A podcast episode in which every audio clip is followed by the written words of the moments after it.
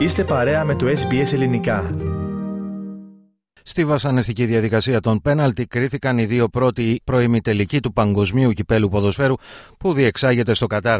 Στην πρώτη αναμέτρηση η Κροατία κατάφερε να αποκλείσει από την ημιτελική φάση το μεγάλο φαβορή για την κατάκτηση του φετινού Μουντιάλ. Η Βραζιλία απείλησε αρκετές φορές στην αιστεία των Κροατών, αλλά ο τερματοφύλακας τους Ντομινίκ Λιβάκοβιτς ήταν για μία ακόμη αναμέτρηση ο μεγάλος ήρωας. Στην κανονική διάρκεια ο αγώνας έληξε ισόπαλος 0-0.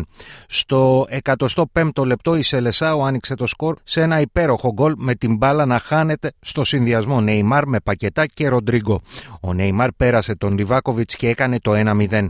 Οι Κροάτες όμως δεν είχαν πει την τελευταία τους λέξη και στο 117ο λεπτό ισοφάρισαν με τον Πέτκοβιτς. Στη διαδικασία των πέναλτι οι Κροάτες έκαναν το 4-4. Ο Λιβάκοβιτς έπιασε το πέναλτι του Ροντρίγκο, ενώ μοιραίος παίκτης για τη Βραζιλία αποδείχτηκε ο Μαρκίνιος, ο οποίος έστειλε την μπάλα στο δοκάρι και η Κροατία πανηγύρισε την πρόκρισή της στον ημιτελικό με 4-2 στα πέναλτι. Εξίσου συγκλονιστική ήταν και η εξέλιξη του άλλου προημιτελικού της Ολλανδίας απέναντι στην Αργεντινή. Η Αργεντινή προηγήθηκε στο 35ο λεπτό με τον Μολίνα. Το 2-0 πέτυχε ο αρχηγός της Αλμπισελέστε, Λιονέλ Μέση με πέναλτι στο 73. Όλα έδειχναν ότι η Αργεντινή κρατούσε το εισιτήριο της πρόκρισης στα χέρια της. Οι Οράνοι όμως κατάφεραν να κάνουν τη μεγάλη ανατροπή. Στο 83 ο Βεκχόρστ μείωσε σε 2-1. Ο ίδιος παίκτης πέτυχε και τον γκολ της ισοφάρισης στο 11ο λεπτό των καθυστερήσεων μετά από κομπίνα, εκτέλεσης φάουλ και πάσα Cup Miners.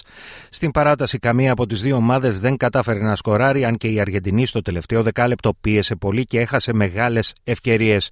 Στο θρίλερ των πέναλτι, η Αργεντινή ήταν πιο εύστοχη. Ο δε goalkeeper της Μαρτίνες απέκρουσε τις εκτελέσεις των Φαν Ντάικ και Μπέργκχαους και η παρέα του Λιονέλ Μέσι με 4-3 συνεχίζει στα ημιτελικά όπου θα αντιμετωπίσει την Κροατία την Τετάρτη 14 Δεκεμβρίου στις 6 το πρωί ώρα Ανατολικής Αυστραλίας. Αύριο αγωνίζονται τα άλλα δύο ζευγάρια της προημιτελικής φάσης. Στις 2 τα ξημερώματα ώρα Ανατολικής Αυστραλίας το Μαρόκο αντιμετωπίζει την Πορτογαλία και στις 6 το πρωί η Γαλλία θα αναμετρηθεί με την Αγγλία. Οι νικητές των δύο αναμετρήσεων θα αγωνιστούν στο δεύτερο ημιτελικό, ο οποίος θα πραγματοποιηθεί την 5η 15 Δεκεμβρίου στις 6 το πρωί, ώρα Ανατολικής Αυστραλίας.